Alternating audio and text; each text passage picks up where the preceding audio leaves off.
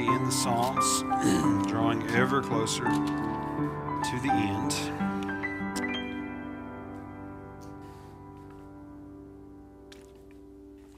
All right, so we'll start with our summary statement here for Psalm 133. Psalm 133 anticipates the blessing of a restored Israel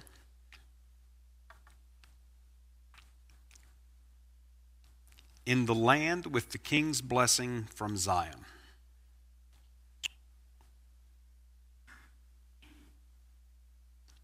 I'll go over that again.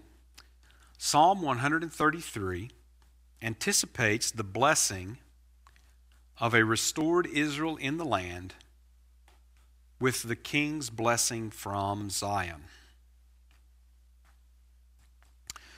Uh, just has three verses, but to, to put it in an outline, if we look at verse 1, we see reference to the united tribes. And then verses 2 and 3 are descriptive of the blessings from Zion. So uh, put the outline that way. So uh, again, verse 1, the united tribes. Verses 2 and 3, blessings from Zion.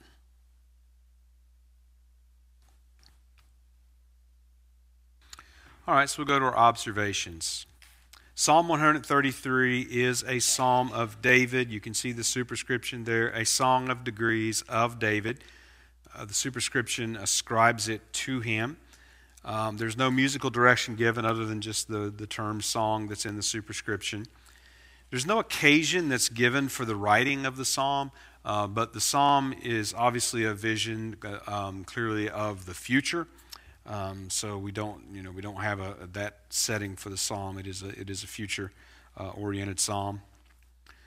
Psalm 133, it is a psalm of ascent as far as its major category. The psalms of ascent beginning in Psalm 120, going through Psalm 134. So that makes this the 14th of the 15 psalms in that group of psalms.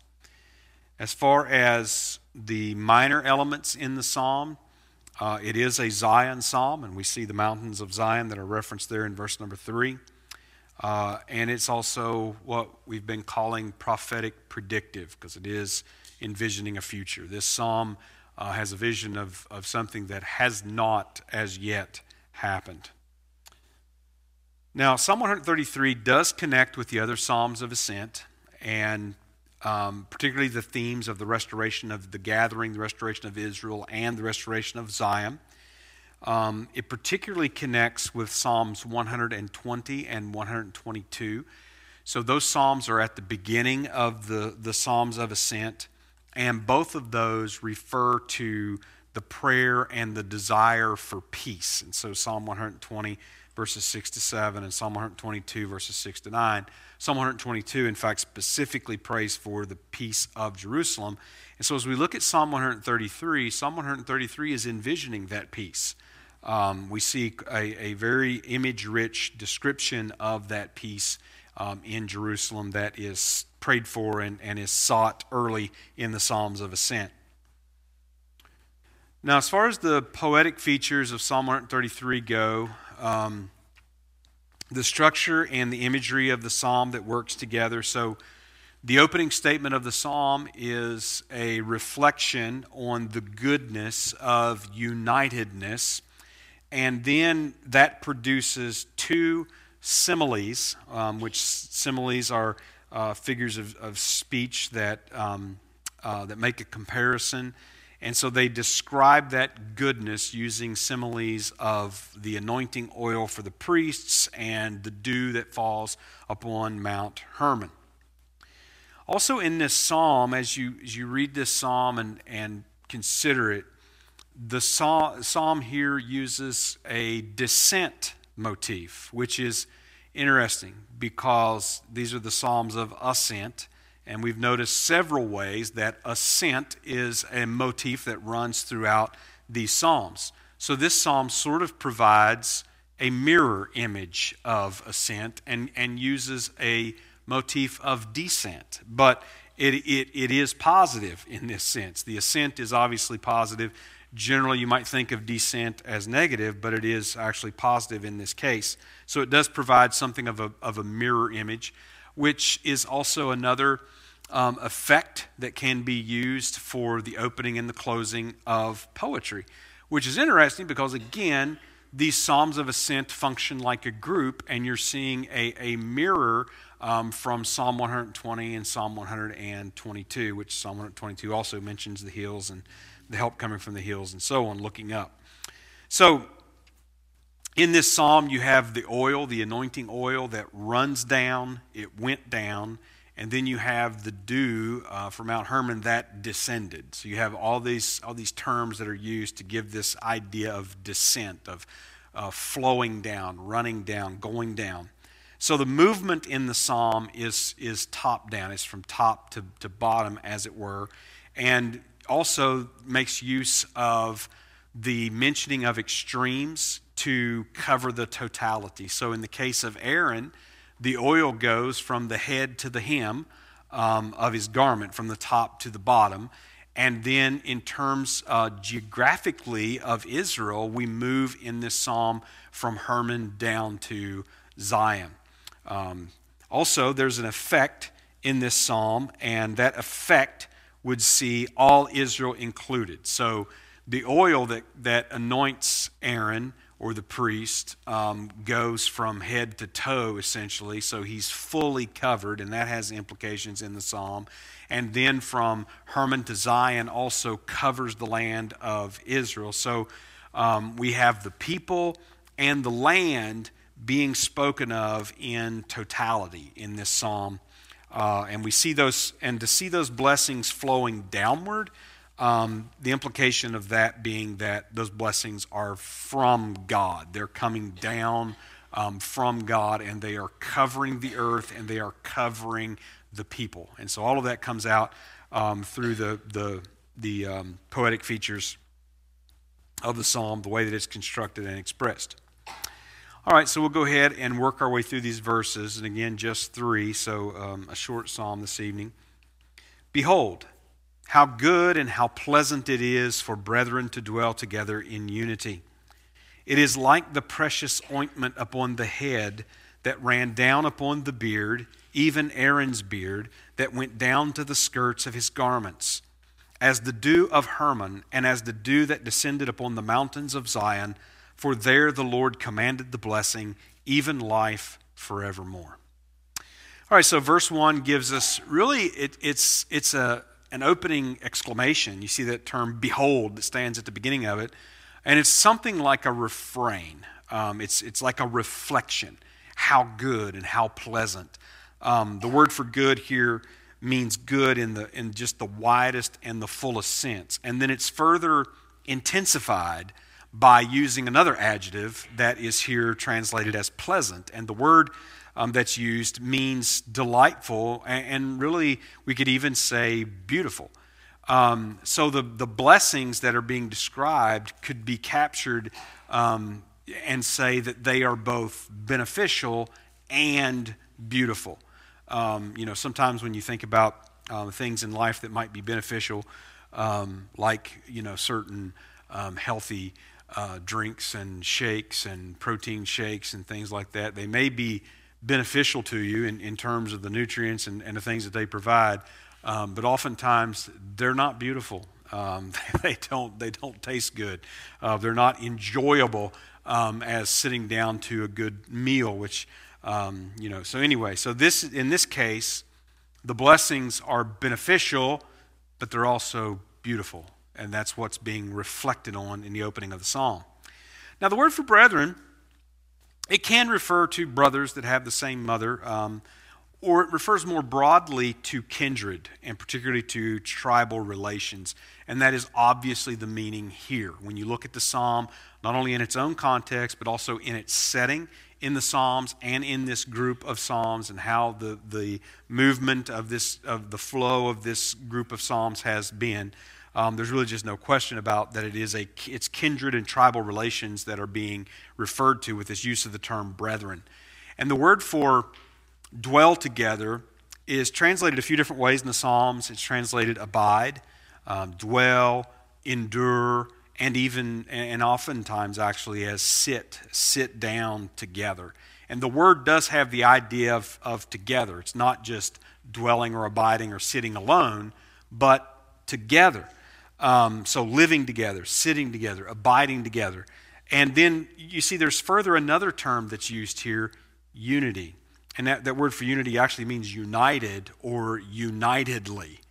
So David is, is saying or looking forward to the time when the tribes of Israel are living together in the land in peace. And we'll consider more of that when we get to the interpretation.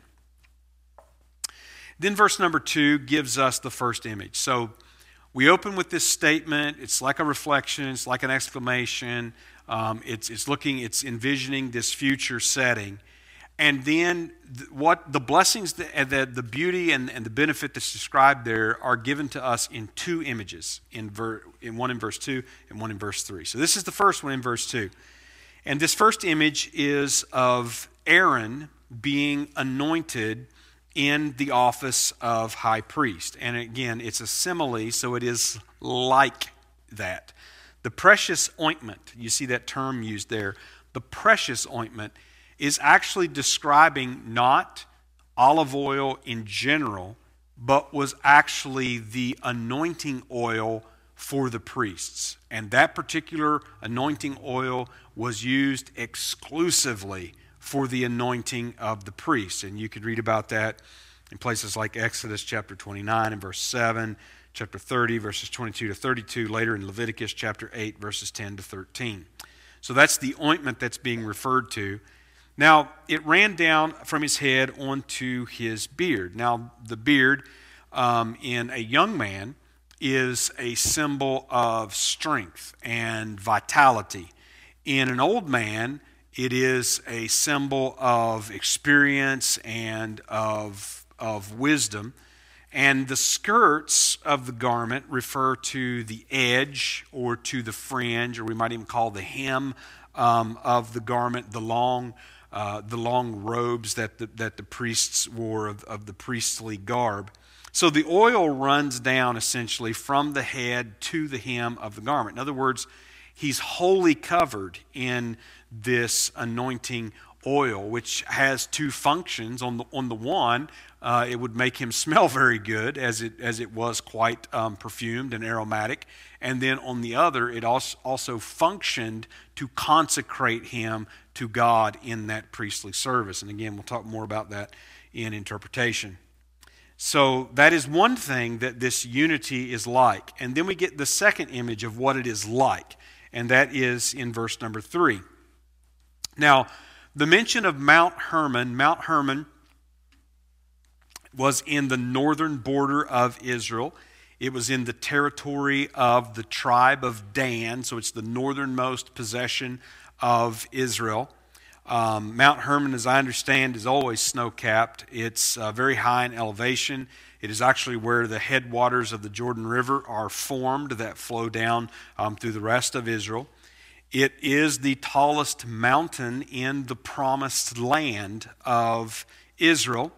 It is around 200 miles or so north of Jerusalem, which Jerusalem is in southern Israel in, in terms of the, the land promised to Abraham. And so the, the dew um, that is spoken of is, is, is what makes uh, Mount Hermon, the, the rainfall that it gets, the snow that it, that it gets, and, and, and the general uh, climate, it's not as, as arid and dry um, as the southern part of Israel. And so this dew makes Hermon a lush place. And in fact, um, you can read about it, I, I, believe it's in Judges chapter 18, um, where Dan picks that as their, as their possession, as their tribal allotment. And part of the reasons for it was because of the, the verdancy, the, the, you know, the, um, the lushness of, of the place, the, um, the goodness for the, of the soil for growing things, and, and so on. And so now, this dew that makes Hermon this lush place and desirable place is not just staying there, but it's coming down on the mountains of Zion. Now, obviously, um, you know, realistically and, and, and geographically, uh, the dew of Mount Hermon is not falling on the mountains of Zion 200 miles away. Um, again, it's a poetic expression, it's a simile, it's a comparison. The point is, you're actually looking at two different extremes. So you have the mountains of Zion, which are, which are in Jerusalem, that's the southern part of Israel, and then Mount Hermon, which is the northern part of Israel. And so you have sort of this north to south. Um, we've seen this sort of thing in, in the Psalms in poetic expression where you have east to west or north to south, and essentially those compass points um, that are used, which is a way of describing the entire area, is, is what is meant. And so the, the point of the image is that it covers the whole land, making the whole land of Israel uh, an, an abundant land, a land flowing with milk and honey, a land that, that is lush and fertile and, and productive, um, a land that is bringing forth abundantly. And then we see the last closing line of, of the psalm um, which describes further the mountains of Zion as the place where the Lord, where Yahweh commanded the blessing, even life forevermore. Now, this reference to commanding the blessing is also mentioned uh, Leviticus chapter 25, verse 21, Deuteronomy chapter 28, and verse number 8. And it's used in those places in reference to the blessings that will come upon Israel if they fulfilled the old covenant. Of course, they did not fulfill the old covenant. They didn't keep it. They broke it. Um, and so these blessings that come, well, these blessings, you know, we understand will come actually through the new covenant, not through the old covenant, because that has been, um, it was broken by them and has been fulfilled and done away in Christ. And through the new covenant, these blessings are going to come. And it, and it is everlasting life. That's another one of those themes, this evermore, forevermore, we've seen going through the Psalms of Ascent. And we see it here again life pointing to salvation, obviously, everlasting life in, in this lush land of Israel from Hermon to Zion that is well watered um, and brings forth abundantly. All right, so let's go to interpretation. So, Psalm 133 envisions the future gathering and restoration of Israel and restoration of the land. And we know that that's thematic in the Psalms of Ascent. Um, we know that that's thematic as we are getting toward the end of the, of the Psalms in general. So, um, David is looking forward to the time when the tribes sit together unitedly um, in the land. And so you can think about how this is, this is prophesied, of course, much later than David in places like Jeremiah 31.10. Hear the word of the Lord, O ye nations, and declare it in the isles afar off, and say, He that scattered Israel will gather him, and keep him as a shepherd doth his flock. Again in Ezekiel chapter 34, verses 11 to 24. For thus saith the Lord God, Behold, I, even I, will both search my sheep and seek them out as a shepherd seeketh out his flock in the day that he is among his sheep that are scattered, so will I seek out my sheep and will deliver them out of all places where they have been scattered in the cloudy and dark day.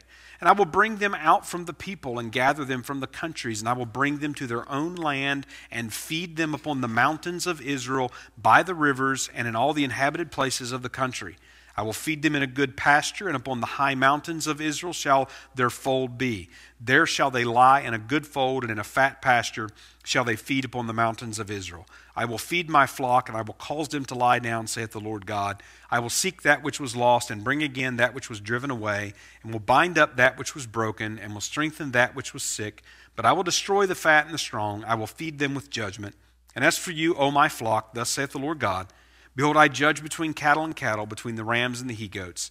Seemeth it a small thing unto you to have eaten up the good pasture, but you must tread down with your feet the residue of your pastures, and to have drunk of the deep waters, but you must foul the residue with your feet. And as for my flock, they eat that which ye have trodden with your feet, and they drink that which ye have fouled with your feet. Therefore, thus saith the Lord God unto them Behold, I, even I, will judge between the fat cattle and between the lean cattle because ye have thrust with side and with shoulder, and pushed all the diseased with your horns, till ye have scattered them abroad. Therefore will I save my flock, and they shall no more be a prey. And I will judge between cattle and cattle, And I will set up one shepherd over them, and he shall feed them. Even my servant David, he shall feed them, and he shall be their shepherd. And I, the Lord, will be their God, and my servant David, a prince among them. I, the Lord, have spoken it. So, this is the time that David is envisioning in this particular psalm. And so you say, well, but this was much later. You know, Jeremiah and, and Ezekiel, you know, they're writing um, in, in the exile and, and, and such. And this is much later than David. But remember, David was a prophet. Uh, we're told that, Acts chapter 2, verses 30 to 31. Um, and not only that, David also knew the prophecies of Moses because Moses prophesied things like the cutting off of the priestly line. He prophesied the exile and the scattering of Israel among the nations. And that's in places like Leviticus 26, Deuteronomy chapter 4, verses 25 to 31, Deuteronomy chapters 28 to 32. So, in other words, these things were prophesied long, long ago that they were going to take place before Israel ever, ever even entered into the land, before David ever even sat on a, on a throne over um, Israel in, in any capacity. So, David also not only that, but he also knew in his own lifetime that Israel was not at peace. They were not dwelling in the land safely, they were not dwelling in the land unitedly. Think about um, sort of the war between the house of Saul and the house of David, the tribe of, of Judah and the tribe of, of Benjamin. Think about the uprisings of Absalom and, and, and such that, that sought to um, depose David from the throne. So David knew an Israel that was not at the not at peace, not in the totality of the land that was promised. And he also knew these prophecies of Moses that they're, they're going to end up being scattered from off of it, and, and these things were going to be ended. David also received the covenant that promised Israel would dwell safely in their land, 2 Samuel chapter 7 and verse number 10. So David is looking far forward, far beyond his own experience, far forward beyond the exile that's going to happen after David's time, the splitting of the kingdom that's going to happen after David's time. And David knows that there's going to come a time when all the tribes of Israel will be gathered and they will, will dwell in the land. As, as God said, He's going to plant them in that land where they're going to dwell forevermore and they're going to dwell in unitedness. And so that's what David is looking forward to in this psalm. And so this psalm brings out two particulars in regard to that gathering and restoration. One particular is in relation to the people of Israel, and the other is in relation to Israel, the land, as it was promised to Abraham, Isaac, and Jacob. So when it comes to the people, the tribes are going to sit together unitedly, and that's from Hermon to Zion. So, again, that covers the totality of the land of Israel. Throughout all of Israel's land, the tribes are going to, to possess their inheritance, and they're going to do so in peace and in safety and without strife and conflict between the tribes. The anointing of the priest. So, so he said it's going to be like that. So the anointing of the priest was an action that consecrated him to God. So this speaks of how that the whole nation will be holy to the Lord. And this was prophesied in places like Exodus chapter 19 and verse 6. And we see later prophecies like in, in Zechariah um, where he prophesies this as well. The whole nation will be consecrated, not, not just a line of priests, but the whole nation will be, will be holy unto the Lord and the land itself will be restored and refreshed. And we get that imagery from Hermon to Zion again um, entirely, so that all Israel shall be saved. Now, the messianic hope of this psalm is seen through the restoration of Zion and the blessings that come from it. So, especially when you think about the, the way that this psalm is constructed, and again, you have this descent motif and you have something of a mirroring that takes place of what happened earlier in the Psalms of Ascent. Well, here you have another another mirroring mirroring. Boy, that's a tough word to say. Mirroring effect. Hermon is the tallest mountain, but Zion is prophesied to become the highest mountain in the restoration. And we saw that in Psalm 48 and verse number 2. What that means is, is, is not, that, not that Zion is going to be built up so that it has a higher elevation, but Zion is going to be exalted Because the king will dwell there. Because when he comes to Zion, it will be the highest mountain of the earth, meaning that it is the throne and the seat from which King Jesus is going to rule not just over Israel, but over all the nations of this earth from sea to sea. The king's dwelling in Zion, his installation there, as Psalm 2 prophesies, is why that the blessings will flow from Zion and not just blessings of um, abundance of, of the fields and, and trees, but abundance uh, or, or the blessing of salvation, which is the implication of eternal life, everlasting life that is given um, to those who believe when they inherit his kingdom. All right, so let's go to application. I stuck with one main application here. So, understanding Psalm 133 helps us understand that not everything in the Bible is a command to obey or an action to perform. And this is, this is something that I think that, that we, I don't know if it's human nature, um, I don't know if it's conditioning, but we, we sort of want, we want the Bible to tell us what to do. And, and the Bible certainly does that. You know, we, we, or, or we think, I have this problem, and so I want to come to the Bible to find solution for this problem or you know what I should do in light in light of this. And we've got a passage like this, there's not a command in it. No one is told to do anything in Psalm 133. So this this psalm is a, is a statement of truth of what God has covenanted to do for the nation of Israel whom he has chosen. Now, we know from other passages that the blessings flow out from Zion and they flow out from and through Israel to all the nations of the earth in, in that time, in the Messiah's kingdom. Well, we also know that Psalm 133 is a part of Scripture, meaning that it's needful, it's useful, and it's equipping. Now, does it tell us um, what to do tomorrow. No, it doesn't give us that, that sort of, of command or that sort of application, but it actually does help us as we live our lives and as we think about the future. Because remember what Jesus said in the Sermon on the Mount that we are to seek first his kingdom and righteousness. And again, it does tell us what God has promised to do, what He is going to do.